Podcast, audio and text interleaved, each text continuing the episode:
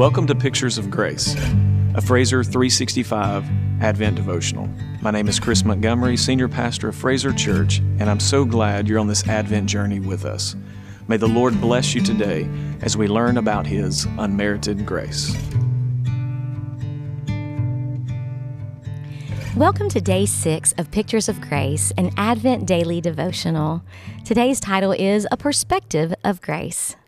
Sinclair Ferguson once said, Grace often shows strongest where conviction of sin has pierced deepest. Our text today comes from Genesis chapter 38, verses 24 through 26. About three months later, Judah was told, Tamar, your daughter in law, has been immoral. Moreover, she is pregnant by immorality. And Judah said, Bring her out and let her be burned. And as she was being brought out, she sent word to her father in law By the man to whom these belong, I am pregnant. And she said, Please identify whose these are the signet, and the cord, and the staff. Then Judah identified them and said, She is more righteous than I, since I did not give her to my son Shelah, And he did not know her again. You know, it's much easier to judge the sins of others instead of looking at your own personal sins. It's also easier to see in others what, what you refuse to see in yourself. This characteristic of our fallen nature would be displayed throughout our study. What we will see again is in David's response to Nathan's story when we discuss Bathsheba. But for now, we need to recognize the tendency we all have to be judgmental. If not regularly checked, we could desire that others be punished for the same sins we ask God to forgive us for. As soon as Judah discovered that Tamar had gotten pregnant, he responds with judgment. Kent Hughes describes Judah's response with this statement Judah's violent declaration suggests that he may have jumped off at the opportunity to have her out of the way once and for all. Judah was quick to condemn Tamar, as he was to cover his own sin. But we will soon discover that the signs of his sins are everywhere. Tamar has his belongings, which quickly puts everything into the proper perspective for Judah.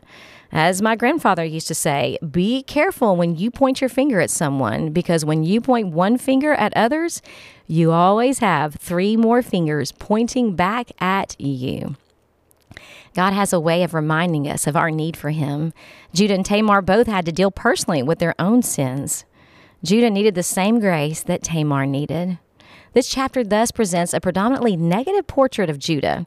He lives among and befriends Canaanites. He does not do the right thing by his widowed daughter in law. He sleeps with a prostitute and callously orders the death of his daughter in law with no further inquiry. However, Judah is not totally depraved. When confronted, he is able to recognize his guilt. Perhaps here we see the beginning of Judah's turnaround. Indeed, as the Joseph narrative continues, Judah is back with his brothers, and the assumption is that he is no longer living among the Canaanites.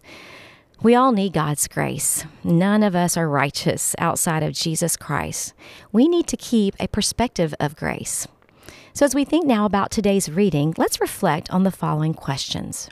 When it comes to sin, do you find yourself being more judgmental of others and more gracious toward yourself?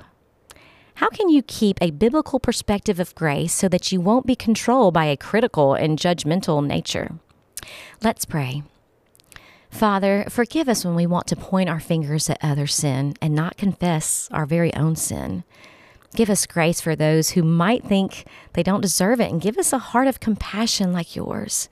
You are the giver of grace, and we thank you that you fill us full of your grace grace to forgive others and grace to forgive ourselves. We love you, Father. Amen.